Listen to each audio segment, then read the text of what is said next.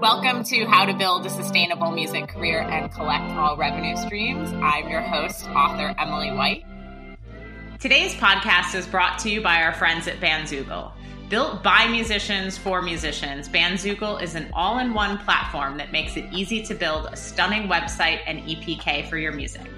All the features you need for a professional website are already built in, including dozens of fully customizable templates tools to sell your music and merch commission free, commission free crowdfunding and fan subscription features, mailing list tools to grow your fan lists and send newsletters, integrations with Bandcamp, SoundCloud, YouTube, Bandsintown, and more so you can easily add content from your other online profiles, and live support from their musician friendly team seven days a week. Plans start at just $8.29 a month, which includes hosting and your own free custom domain name. How to Build a Sustainable Music Career and Collect All Revenue Streams podcast listeners can go to bandzoogle.com to try it free for 30 days and use the promo code SUSTAINABLE to get 15% off the first year of any subscription. That's bandzoogle.com, promo code SUSTAINABLE, caps, no caps, it all works for the promo code. I just want to say, on a personal level, I've known the Bandzoogle team for a long time. They are great humans. They are always working super hard, and I run into them in non pandemic times at conferences. I run into them in pandemic times at conferences. They're always networking, they're always connecting, and they're always on top of updating their platform for you to make sure they are integrating with everyone. I also personally love how they have their mailing list tools integrated, as that is really the foundation of building a sustainable music career and a huge element of what we're going to talk about on today's podcast. So head over to bandzoogle.com and use the promo code sustainable for 15% off the first year of any subscription. And today we are going to dig into chapter two, which is called Pre Recording Marketing Foundation, Email List, Text Message Club, and Social Media. And what we're talking about here, you know, you just heard from Justin Vernon from Bon Iver, really bringing to life, you know, uh, when when he's, you know, I've been asked, I'll ask this throughout the podcast, but when artists are really ripe, really ready to record, you know, putting the art first and and not forcing it.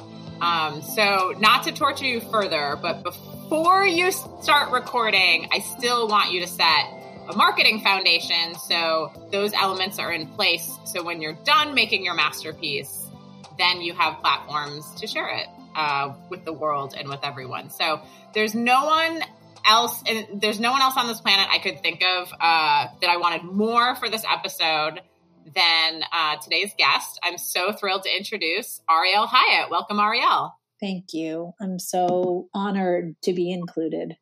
Yes, my my absolute pleasure. Um, first, how are you doing? Because I haven't really talked to you since before the pandemic.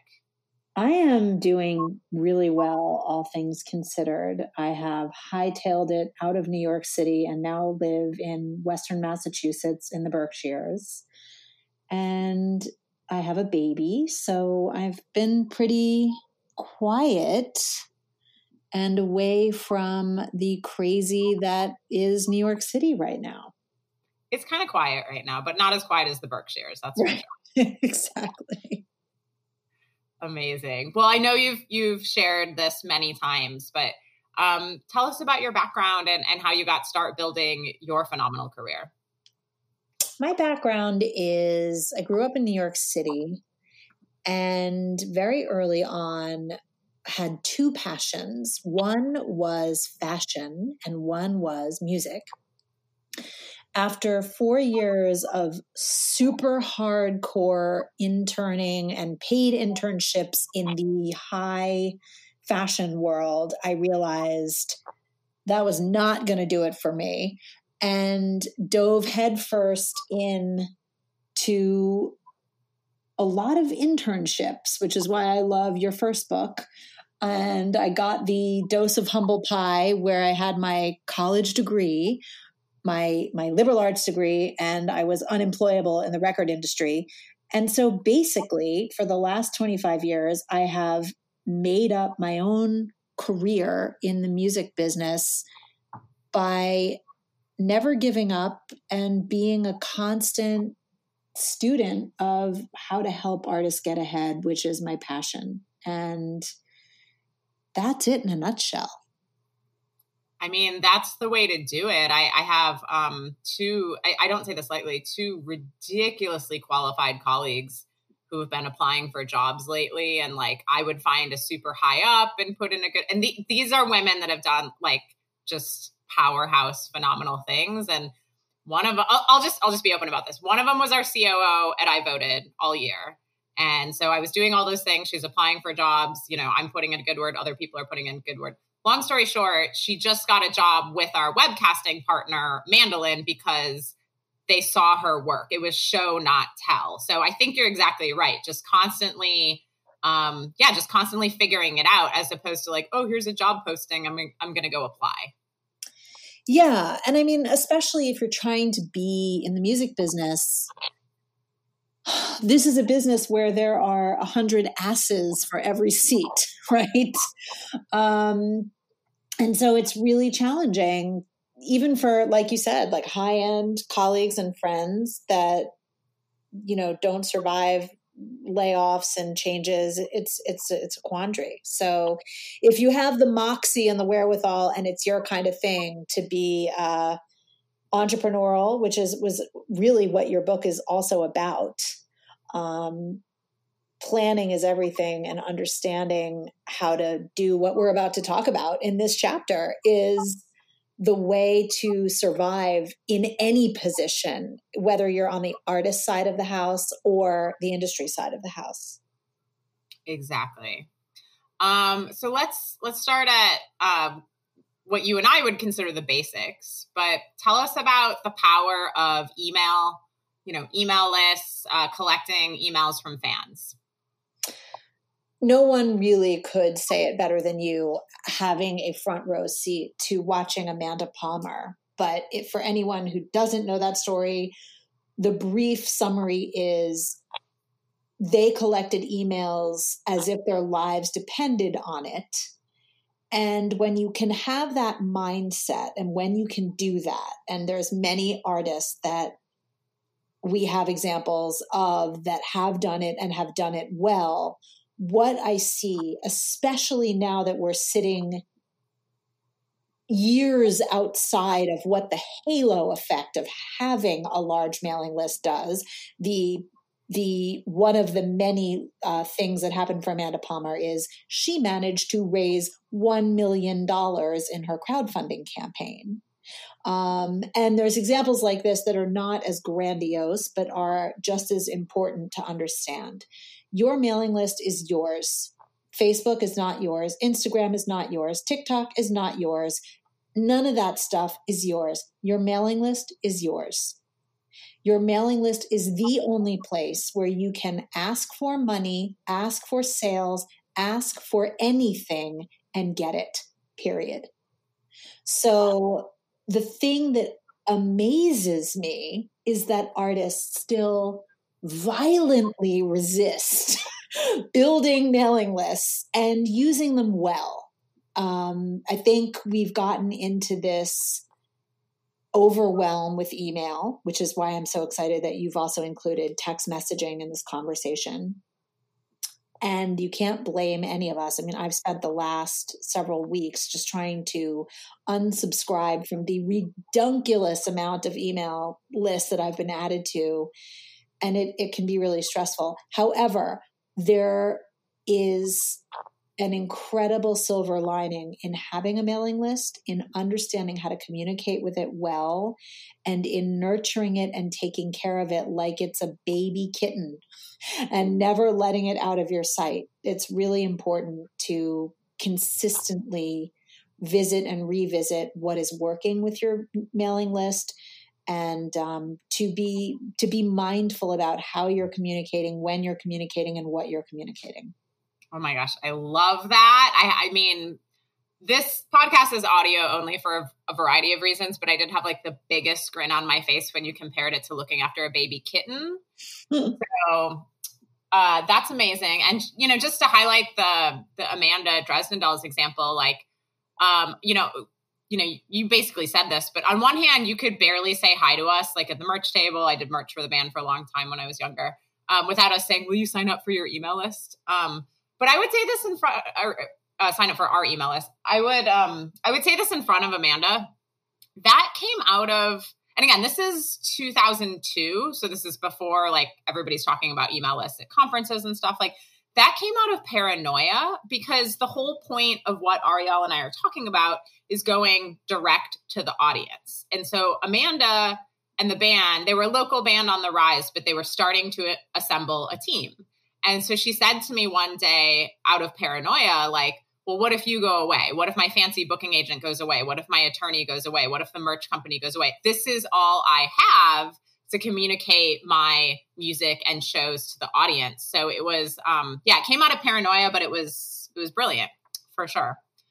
Yeah. Um, and I mean, one thing I do also want to say quickly before we dive more into, because I think a lot of times we just talk about like, okay, this is your mailing list, and this is what you have to do, and this is how often yeah. you have to send it, and like none of that is rocket science, right? You could you could Google right now, how do I send an effective newsletter, email, how do I build a list? There's there's a hundred right answers to this question. Yeah. However, the thing that I know stops most artists from actually really doing this is your terrible relationship to to self promotion a making money and getting into that starving artist mentality b and c you are correct in your uncomfortable feeling around your mailing list that you're that that comes up for you because your newsletter, your mailing list, whatever you want to call it, your email is sales.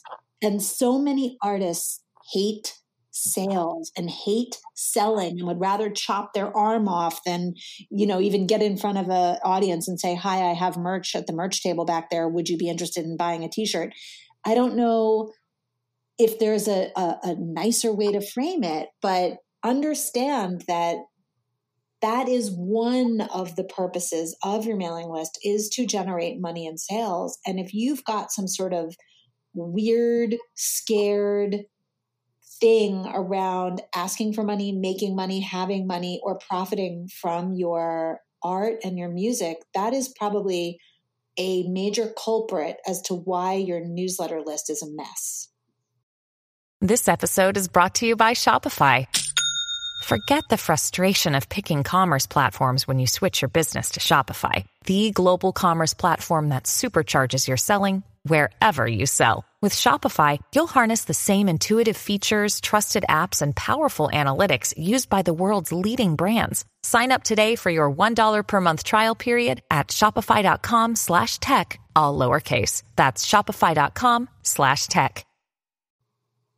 Agreed. And we're going to talk about pre order stuff in a second. And I feel like it's very relevant to that. The only idea I had, that, that's such an interesting perspective that when artists are turned off from email lists, like it's because it's a, a, sales thing. And, and I get that. But so then my brain is just like, okay, well, then if, if, if that is really what is holding you back, then send a mailer being like, anyone who buys anything off this mailer, it's all going to charity. Like, whatever you got to do to get your head around um, you know, connecting with your audience that way. But you talked about text message collection, which is becoming very common as well. So tell us your thoughts on that.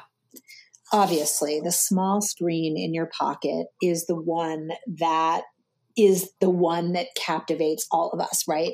Half of us cannot move from room to room in our own homes without bringing our bloody phones the feeling of panic that ensues when you think you've lost or misplaced your cell phone.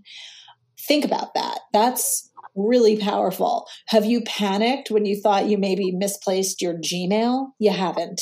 So, the thing that is what we know about text messaging is it is more likely to be seen than emails, more likely to be responded to than emails, more likely to be in people's faces more than emails. And so a really good consideration is can putting putting that into your your your marketing toolbox, getting a text message list together and communicating with your fans right there on the small screen. Yeah, and just to back up, I mean, I say this stuff in speaking engagements all the time. I'm constantly trying to drill it into students' brains, but you know, technology companies are the most valuable companies in the world. Um, why? Because they have all our data.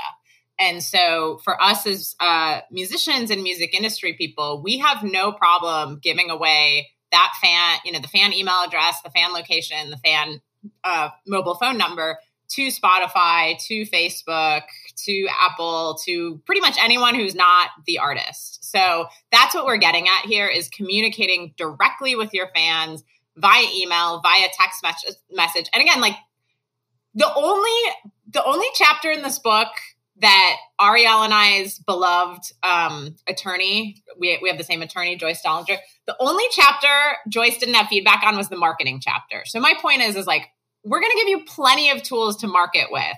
But the whole point of that is to connect with your audience, which is what we are talking about here. So you can skip a lot of that, dare I say, bullshit and just go direct. Like, to me, that is what building a sustainable music career is, which isn't really a question, it's more of a statement.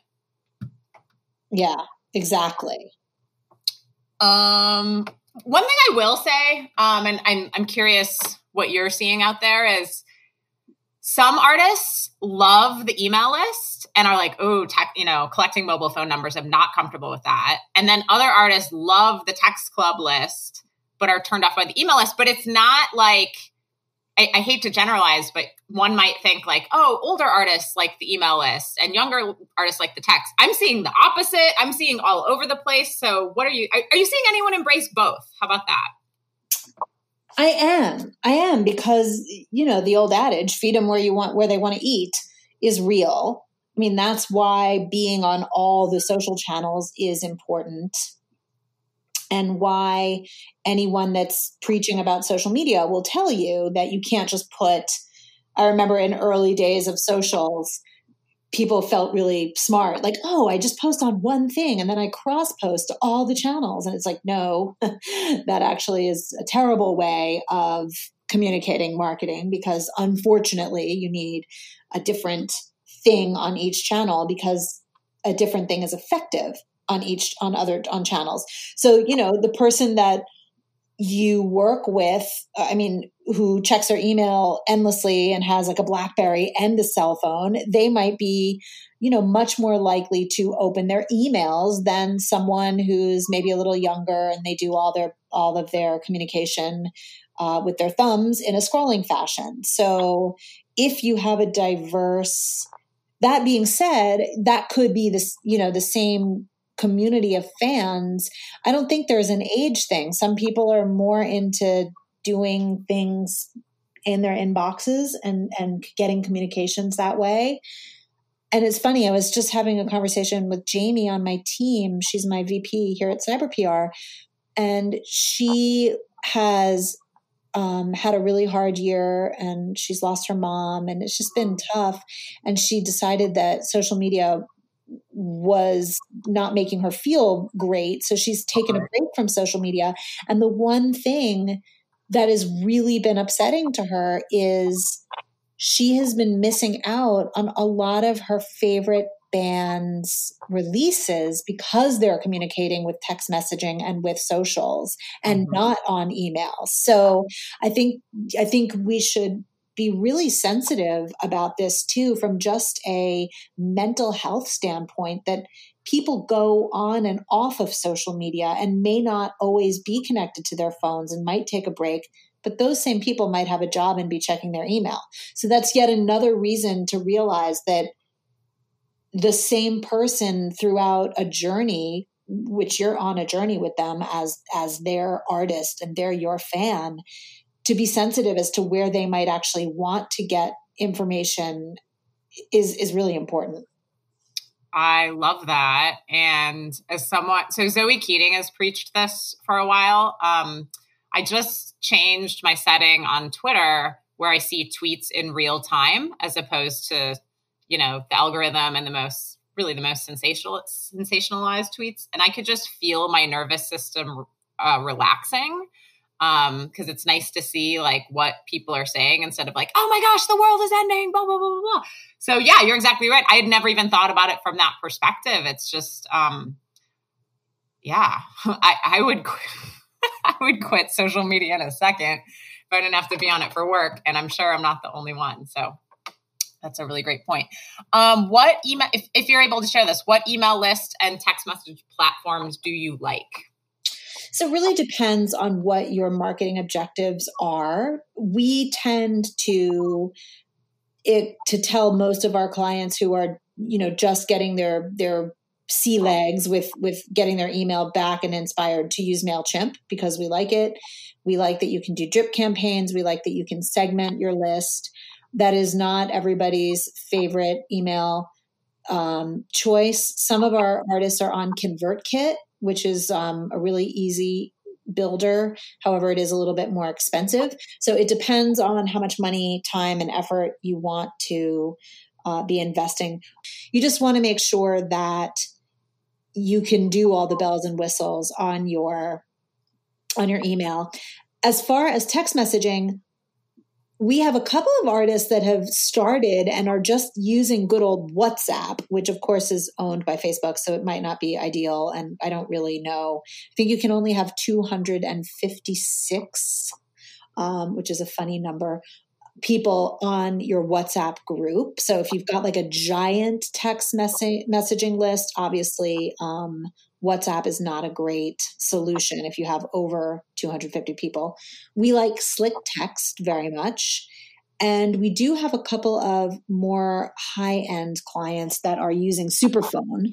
And again, Superphone IO is expensive, but has a lot of the great bells and whistles that you know you can use as far as like getting people to opt in and sending stuff what are you using with your clients Em? that's great. I, I, I agree with you on like everything you're saying. Um, we also recommend mailchimp to get started because as you know it's free up to 2000 subscribers. Um, i do like fanbridge after that uh, for what it's worth. I've always had you know when you have more than 2000 subscribers um, i've never had an intern or someone not be able to do a mailer with fanbridge. Mm-hmm. Um, so that's great and then, yeah, I, I feel like text message club world is still kind of the wild, wild west. Um, we, I know this stuff is literally changing every day, but um, we took a look and examined, you know, what made sense for a pro sports team I was managing last year. We used Textedly. Um, but I interviewed an artist for a forthcoming episode um, who's been loving Superphone. Um, so yeah, so those names are coming up a lot, and and I know the space is just going to continue to evolve and grow. But definitely, I would say definitely move off of WhatsApp. That's for, I mean, your point about Facebook is excellent. Yeah, but it is a good place. Look, if you're looking to be, it's free, and you want to start somewhere. Um, that's probably better than just a group text on your iPhone. So, so take take that for for what that is. Well, and your own privacy, right? Like you don't yeah. just want to be giving yeah. out your personal number. Right, that's um, true. You are giving out your personal number if you're using WhatsApp for sure. Yes. I, but side note, I just deleted my WhatsApp as an individual and human being. I'm like, there's enough ways to get in touch with me. Like that. that and once in a while, someone's like, "You're not on your." Th-. I'm like, "You." There's. I got enough numbers. It's fine. Yep. Um. Okay, so you talked about. Okay, so I also talk about in this chapter. Um, you know, laying one social media foundation. I'm sure you and I both rarely meet people. Yeah, go ahead. Laying a social media foundation. Now, yes. That is that's a that's a whole episode in it in and of itself. But let's suffice it to say this. You have to be using social media and you have to be considering that only spouting marketing and your music and promoting clearly isn't going to be something that appeals to people. And to do it well, you must be consistent. So I know moments ago I just said you have to be everywhere and you have to have a strategic and special strategy for each platform, which is true. But for those of you who are feeling social media overwhelm or just can't deal with all the channels, what we do when clients come to us for marketing plans and they're in that kind of my brain is exploding from social media meltdown we say this the first channel to focus on is your newsletter. When that house is in order and you've got that going, go to the first channel, not that you like the most, but that is proven to be most effective for you. Nice. So, what's been predictable for a lot of my clients is they love Instagram because all artists love Instagram because it's visual, it's easy, you pop things on there, you, it's just, it's more user friendly. Um, the president has ruined Twitter. Facebook is for old people. Nobody likes Zuckerberg, even though remember he owns Instagram.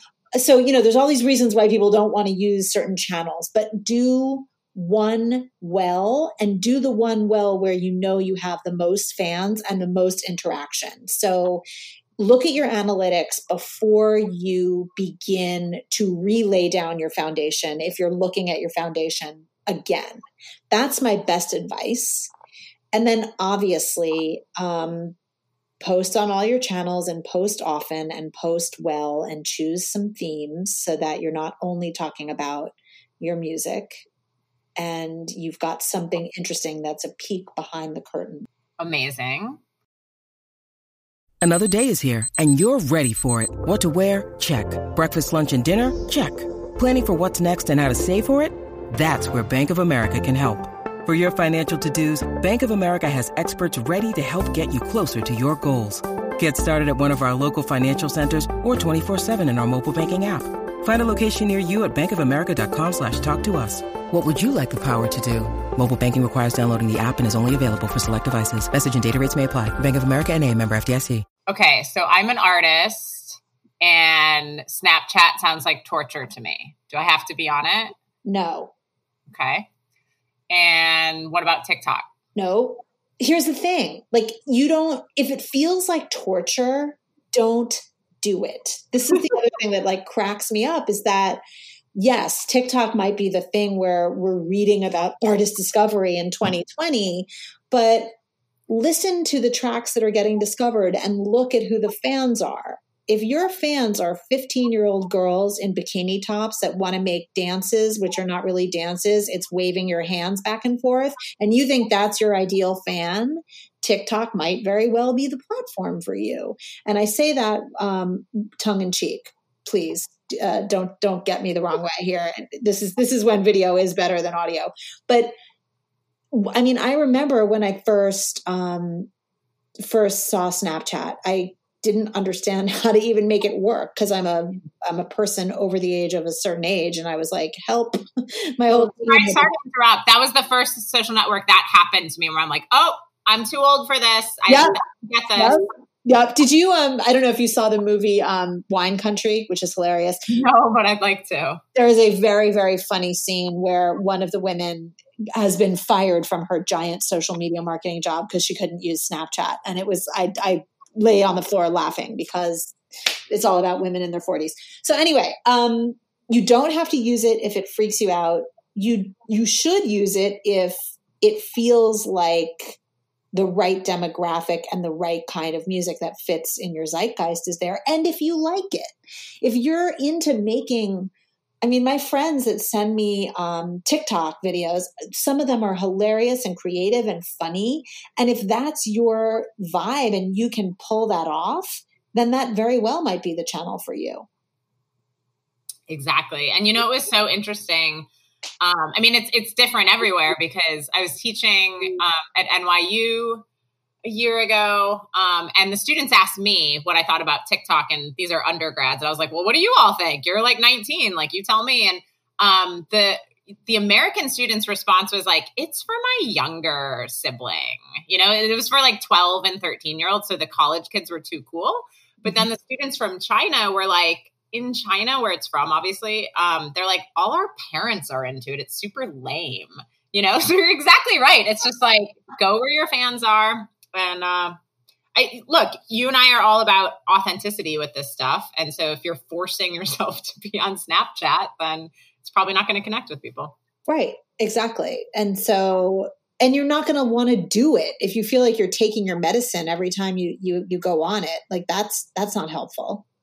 Exactly. But the main thing I'm talking about here, which on one hand, I feel like we rarely see is like if you don't have, you know, your social media platforms in place and it sounds, well, we're talking about, you know, what, you know, where you're per- performing well, you know, where the fans are, you know, for your music, um, you know, what works for you. Like to me, that it feels like all artists at least need to be on Instagram, Twitter, and Facebook. Would you agree with that? Absolutely. Okay, great. So yeah, so what I'm talking about here, and again, I rarely see this, and I'm sure it's the case with you, is like, okay, chapter one is get your art together. You have your songs, you have your plan, but I'm I'm just saying, like, set up, you know, your social media account. Like maybe it's a new project, right? Maybe it's a new band, whatever. Just get that stuff in place, get your email list in place, get your text club in place because you're gonna be so excited when you come out of the studio. Um, you know, you need these channels to share with people, which we'll get into. But the other thing I'm suggesting, which I'm going to use the word hate, most artists hate, is if you do feel moved to connect at any point while you're in the studio, which could be just like a teaser photo of like a drum set or something. It's like you don't have to be like, damn, this is a new band. Like I have to set up a new thing. So um, I guess my point is any thoughts on engaging with fans during the recording process?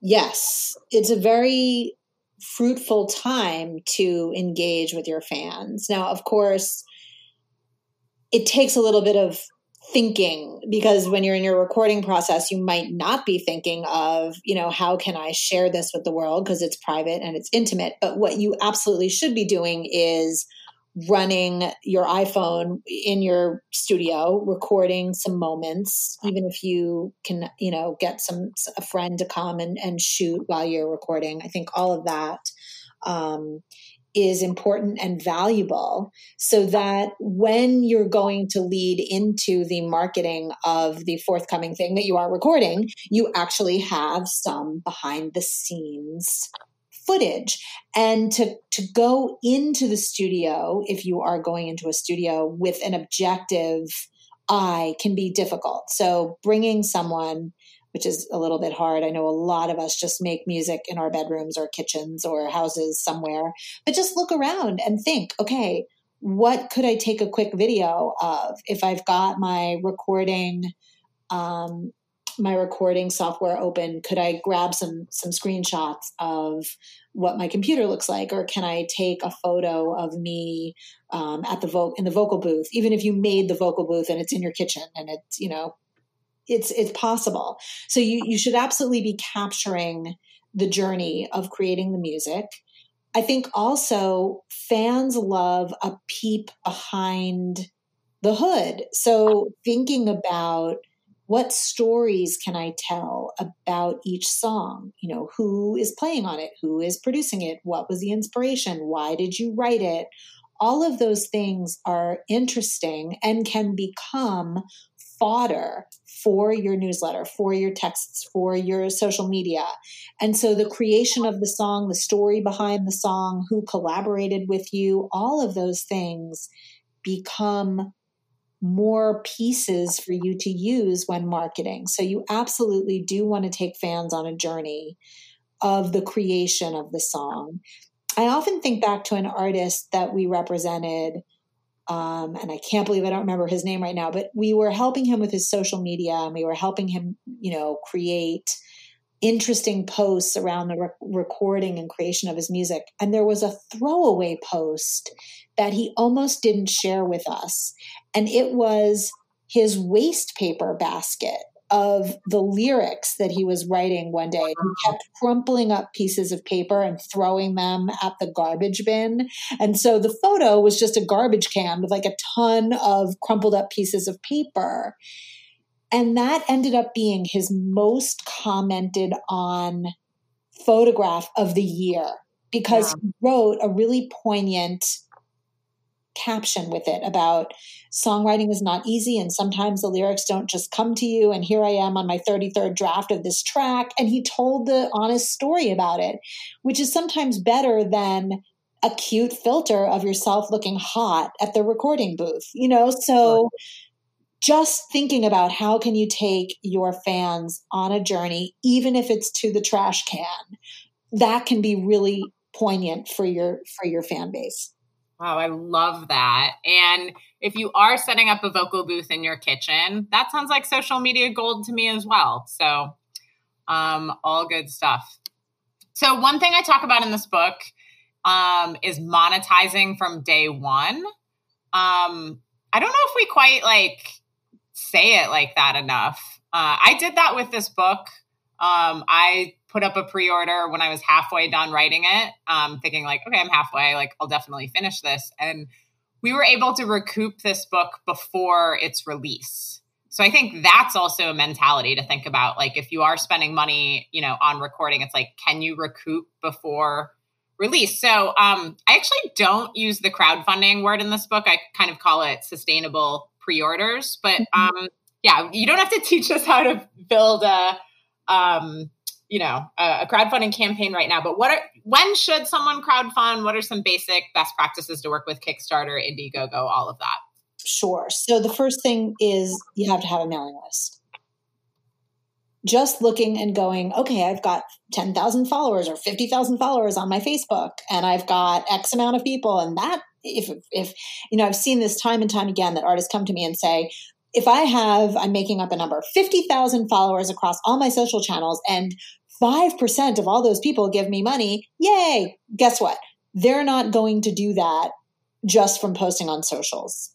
Social media is the the jumper cable, the the email newsletter is the car. So, the first thing you want to do if you are crowdfunding is spend a good amount of time making sure that every single human being that you can think of your aunt, your mother, your cat, all your best friends, and all the fans who maybe comment often on your social channels who are not yet on your mailing list are on your mailing list before your campaign launches.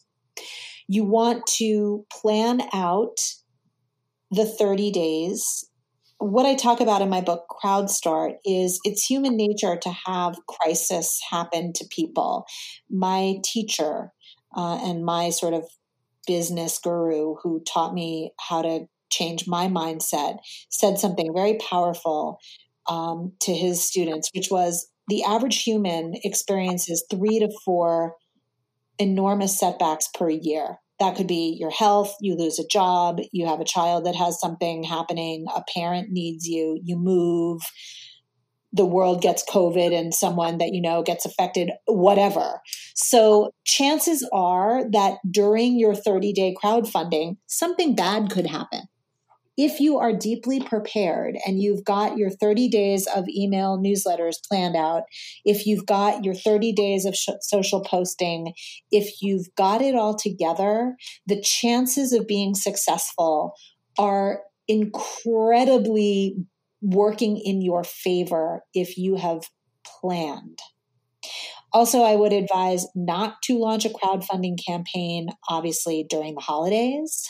Do not launch a crowdfunding campaign while everybody is on on vacation or sending their kids back to school like end of august not a good time so you do want to be mindful about when are you launching you want to be reasonable in what you're asking for $100000 might feel like a great amount of money but if you put a spreadsheet together and you wrote down on it, okay, Emily White, I've known her for X amount of years, she'd probably give me 50 bucks.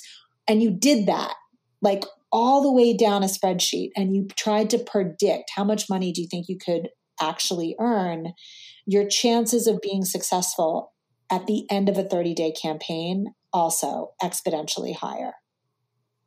I mean, just amazing. And yeah, and I would say like only maybe that sounds obvious, but like only do a campaign like that like if you definitely need the money. Um like you know, as opposed to like you said, like, oh cool, a hundred grand would be great. Like we're about to launch one, um, launch a Kickstarter for I voted. Um, this episode will air after all these things happen, but we're recording this in December. We just announced I voted Georgia. Um, craft services are awesome. Um, they approached us and said, We want to do a Kickstarter campaign for you. I was like, Great, go do that. But it's been interesting to teach like our team because we have a lot of students on the team, you know, just reminding them um, creative rewards, digital rewards. Like one thing I wasn't involved with Amanda's actual Kickstarter campaign. I was involved with like the 10 years before that, like you said, like building the email list. But one thing that she was really open about was I think they were like mailing like custom like stone statues and stuff. And and so that million dollars actually got chipped away pretty quickly. So just, you know, keep in mind the fulfillment um, and and if you really need it, because again, the other thing you can do, which is what I did for this book, and you know, artists do all the time, is launch a pre-order. Um, there's an artist named Cullah that I've talked about, C U L L A H. I guess this is only chapter two, but that I will talk about throughout this episode.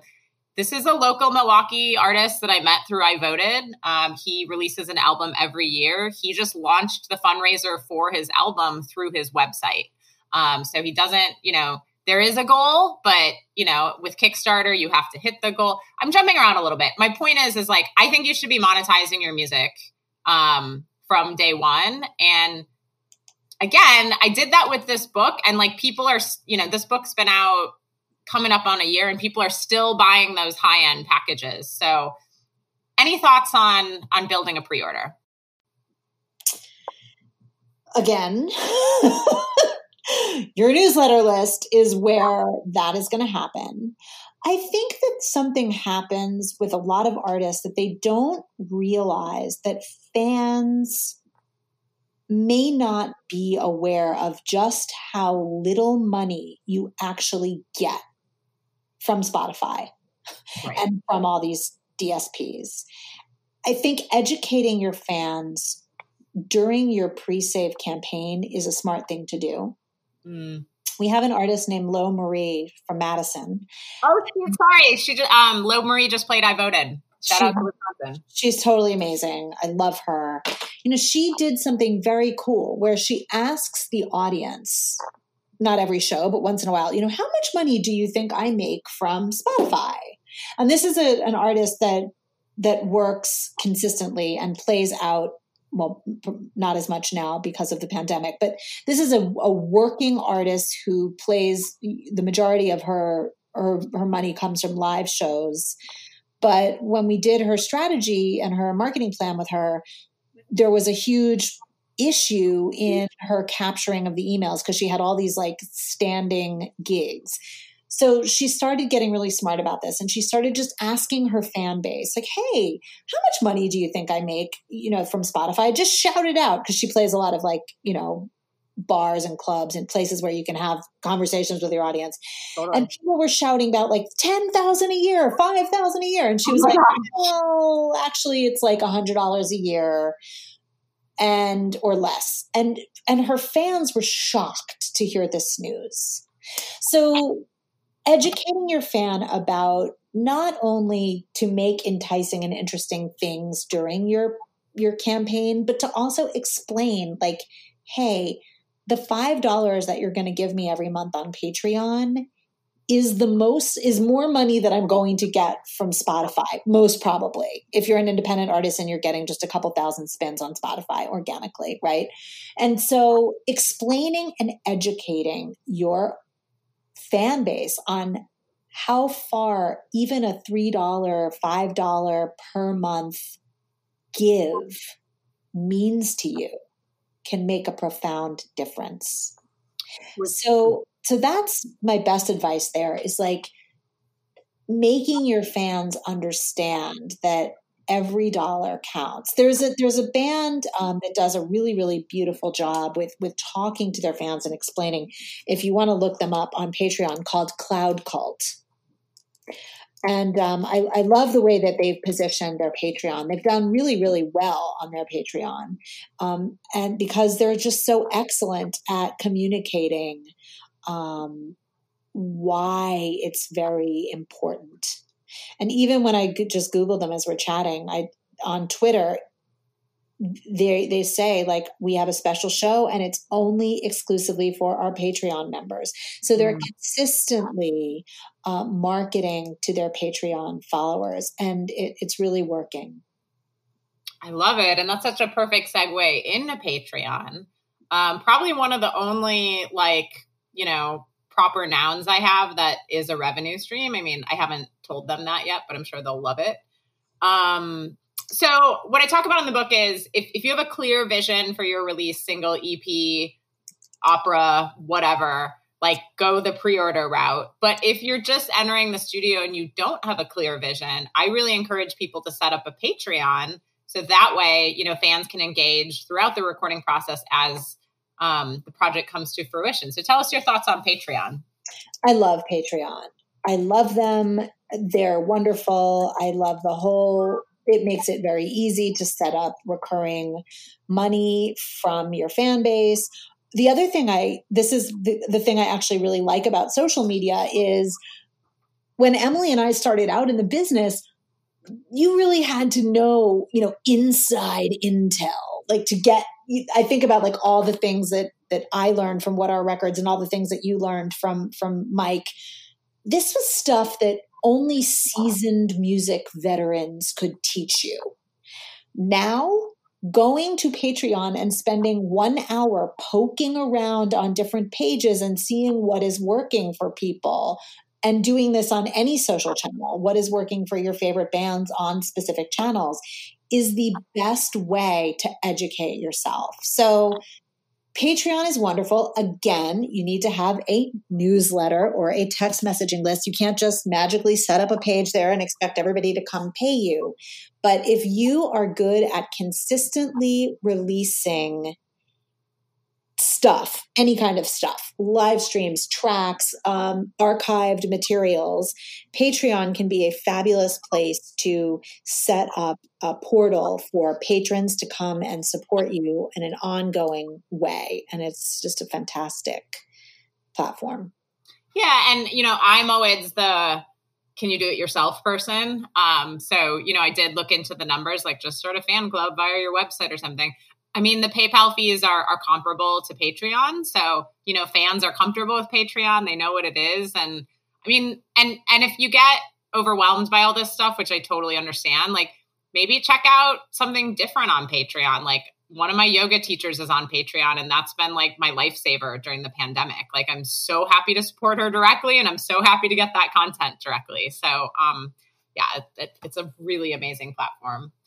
Um, Awesome. Well, that's pretty much uh, everything I have to ask about chapter two. But I feel like I'd be remiss if I didn't ask you um, again something. I'm sorry you've talked about many times, but you know when I when I first met you, you were a publicist. So tell us how PR has changed through through the years.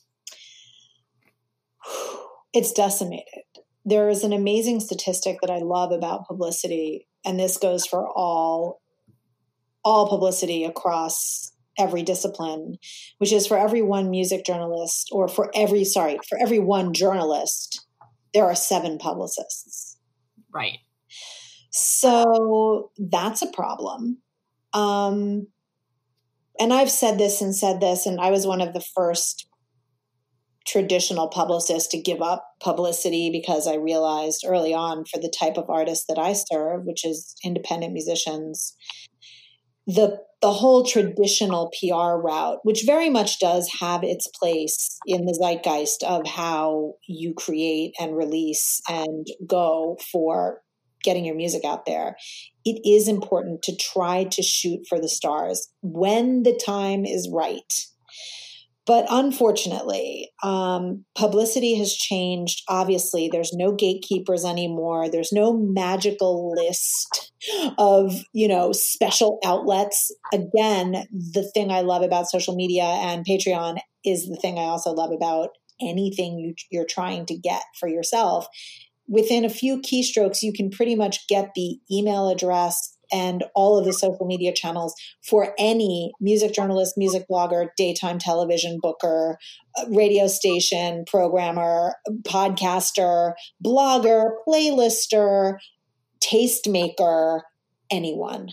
So I am a huge proponent of not spending a tremendous amount of money on PR.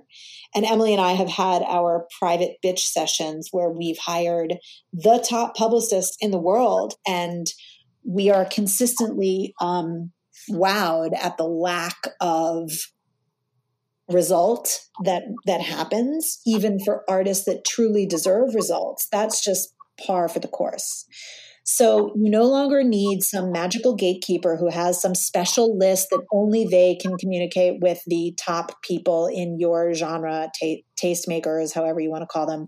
You can very much do your own PR, and I encourage you to do so. You can take my free music PR class. Just come to cyberprmusic.com and sign up right on the homepage.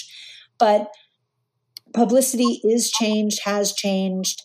Most mere mortal musicians are not going to get on Rolling Stone and Pitchfork and NPR Tiny Desk. It's not going to happen. That is reserved for a very few, and that's okay. There are countless outlets and appropriate outlets for all of us. You just have to understand where they are and how to get them also rolling stone's behind a paywall now so and i i don't blame them i mean obviously it just you know it's a whole new world for media but it's like i don't even know what that gets you anymore. Because it's like you get to post about it and then people are like oh it's behind a paywall. Bye. Like um well i talk a lot about sustainable pr in the chapter 7 episode how to how to market with or without a budget. So that's just a teaser and um ariel said like basically everything i say in that chapter. And like I Ariel, I was terrified for my publicist friends to read that chapter where I'm talking about the prices mm-hmm. and grabbing email addresses, and they all love it. I, which I'm shocked. I was like terrified to send certain people this book. They're like, no, like we we really like, and I was like, but did you read what I said about your field? like, so anyway, thank you for that insight. So anyway, thank you for that insight. Thanks again for listening to today's podcast episode, Pre Recording Marketing Foundation with Ariel Hyatt of Cyber PR. Before we wrap up, and I ask Ariel possibly the most fundamental question of this entire podcast, I just wanted to remind you that today's podcast is brought to you by our friends at Bandzoogle. Built by musicians for musicians, Bandzoogle is an all in one platform that makes it easy to build a stunning website and EPK for your music. And just to add some editorial to that, I mean, obviously there's plenty of website platforms out there, but it's so nice to work with one that's specifically designed for musicians and what you're doing. All the features you need for a professional website are already built in, including dozens of fully customizable templates. So if you don't know how to code or you don't know graphic design, uh, like me, I'm saying I don't know graphic design at all. Um, it's nice to have those templates tools to sell your music and merch commission free. That's super huge that it's commission free. I don't know anyone else that does that. Commission free crowdfunding and fan subscription features. That's also super nice because, again, I don't know any sort of crowdsource or subscription outlets um, that don't charge a commission. Mailing list tools to grow your fan list and send newsletters. Again, Ariel and I have talked a lot about that, and we'll continue to talk about the power of email lists and direct to fan communication um, for long term career sustainability. So that's built right into your Bandzoogle website. And integrations with Bandcamp, SoundCloud, YouTube, Bandsintown, and more, so you can easily add content from your other online profiles. And again, that's super nice. You know, you can sell your your Bandcamp, your music via Bandcamp directly, embed your YouTube videos. I know artists really love Bandsintown for live shows, so that's all super handy. And I would say, like, fundamentally, you know, I don't want to say like more important than those other things, but they have live support from their musician friendly team seven days a week. So again, if you if you have questions, it's really nice to talk to someone who understands what you're going through and not just like answering calls from you know people also building websites for their restaurants or whatever. Plans start at just eight dollars and twenty nine cents per month, which includes hosting and your own free custom domain name how to build a sustainable music career and collect all revenue streams podcast listeners, that's you, can go to bandzoogle.com to try it free for 30 days and use the promo code sustainable, S U S T A I N A B L E, to get 15% off the first year of any subscription. That's bandzoogle.com, promo code sustainable. If you want to check the spelling, you, you can Google that word. So, uh, Thanks again for listening. And we're going to wrap up this amazing conversation with Ariel right now. And finally, what does building a sustainable music career mean to you? That's such a good question. It means, and we talked about this a little bit in the pre call, and I'm so happy that you just asked that. like everything in 2020, and I think now, sadly, 2021, a lot of us are shifting our perspective on what we used to think of as success.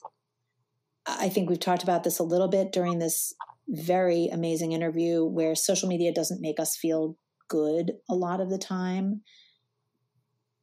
What it means to me is that you wake up in the morning and you feel in alignment with whatever it is whatever that core reason is that you make your music. If it's to bring joy, if it's to bring enlightenment, if it's to bring compassion, if it's to make people dance on a dance floor and shake their butts, whatever your reason for making music, I think I think a lot of sustainability is mindset because what Emily teaches is there's no moment where you're going to stand at the top of the mountain and go, I've made it. Like, that's not it. Like, for any of us in the grind, and it is an exhausting grind, an independent artist has any any artist even if you're signed there is this unfair amount of stuff that you have to learn that you have to do that you have to consistently do you have to do it well you have to do it right and you can never stop and that's exhausting so my my thinking around sustainable is are you in alignment with your true reason for doing it? And whatever your form of success is if if a def- definition for success for you is that you got to play in front of x amount of people via live stream that's your sustainability. If it is that there is a monetary amount of money that is connected to how much art you make versus how much money you make on it, then that's sustainable. If you have a day job and you don't need to make money on your art, you just want to make it and share it because it's your golf, it's your hobby, it's the thing that calls for you. And it just makes you happy and gives you joy to put music out into the world, however you do it, then that's your sustainable. Amazing. I love it. Um, well, thank you so much for your time today, Ariel. I know how busy you are. Um, please tell us where people can find you and where, where they can hire you for your amazing services. I am cyber PR all over all the things, except not Snap, Snapchat, as we've talked about. And um, cyber PR music is where you'll find um, my articles, my podcast, our blog. Please come follow and and send me a message if you'd like to find out how you can work with us. Cyberprmusic.com. There's a button right there that says work with us. Thank you, Emily. Thank you for everything you do for artists. I'm so excited that your book is going as well as it's going, and I'm so honored to be included. Oh, thank you. And and and seriously, follow Ariel on everything but Snapchat um, because she pours her heart out in giving away just all this incredible information. Um, I mean, I literally link to your website a few times in the book because um, I, I, think I say in it, I'm like, instead of just lifting Ariel's material, you can go over here and learn about um, Spotify playlists. So um, thank you for everything. Thank you for being a guest. And that's a wrap uh, for today's episode, Chapter 2 Pre Recording Marketing Foundation Email List, Text Message Club, and Social Media with the one and only Ariel Hyatt. Tune in next time um, for Chapter three, get your business affairs together and fair compensation with Donald S. Passman. So, Ariel, thank you again, and we'll catch you on the next episode. Be well, everyone.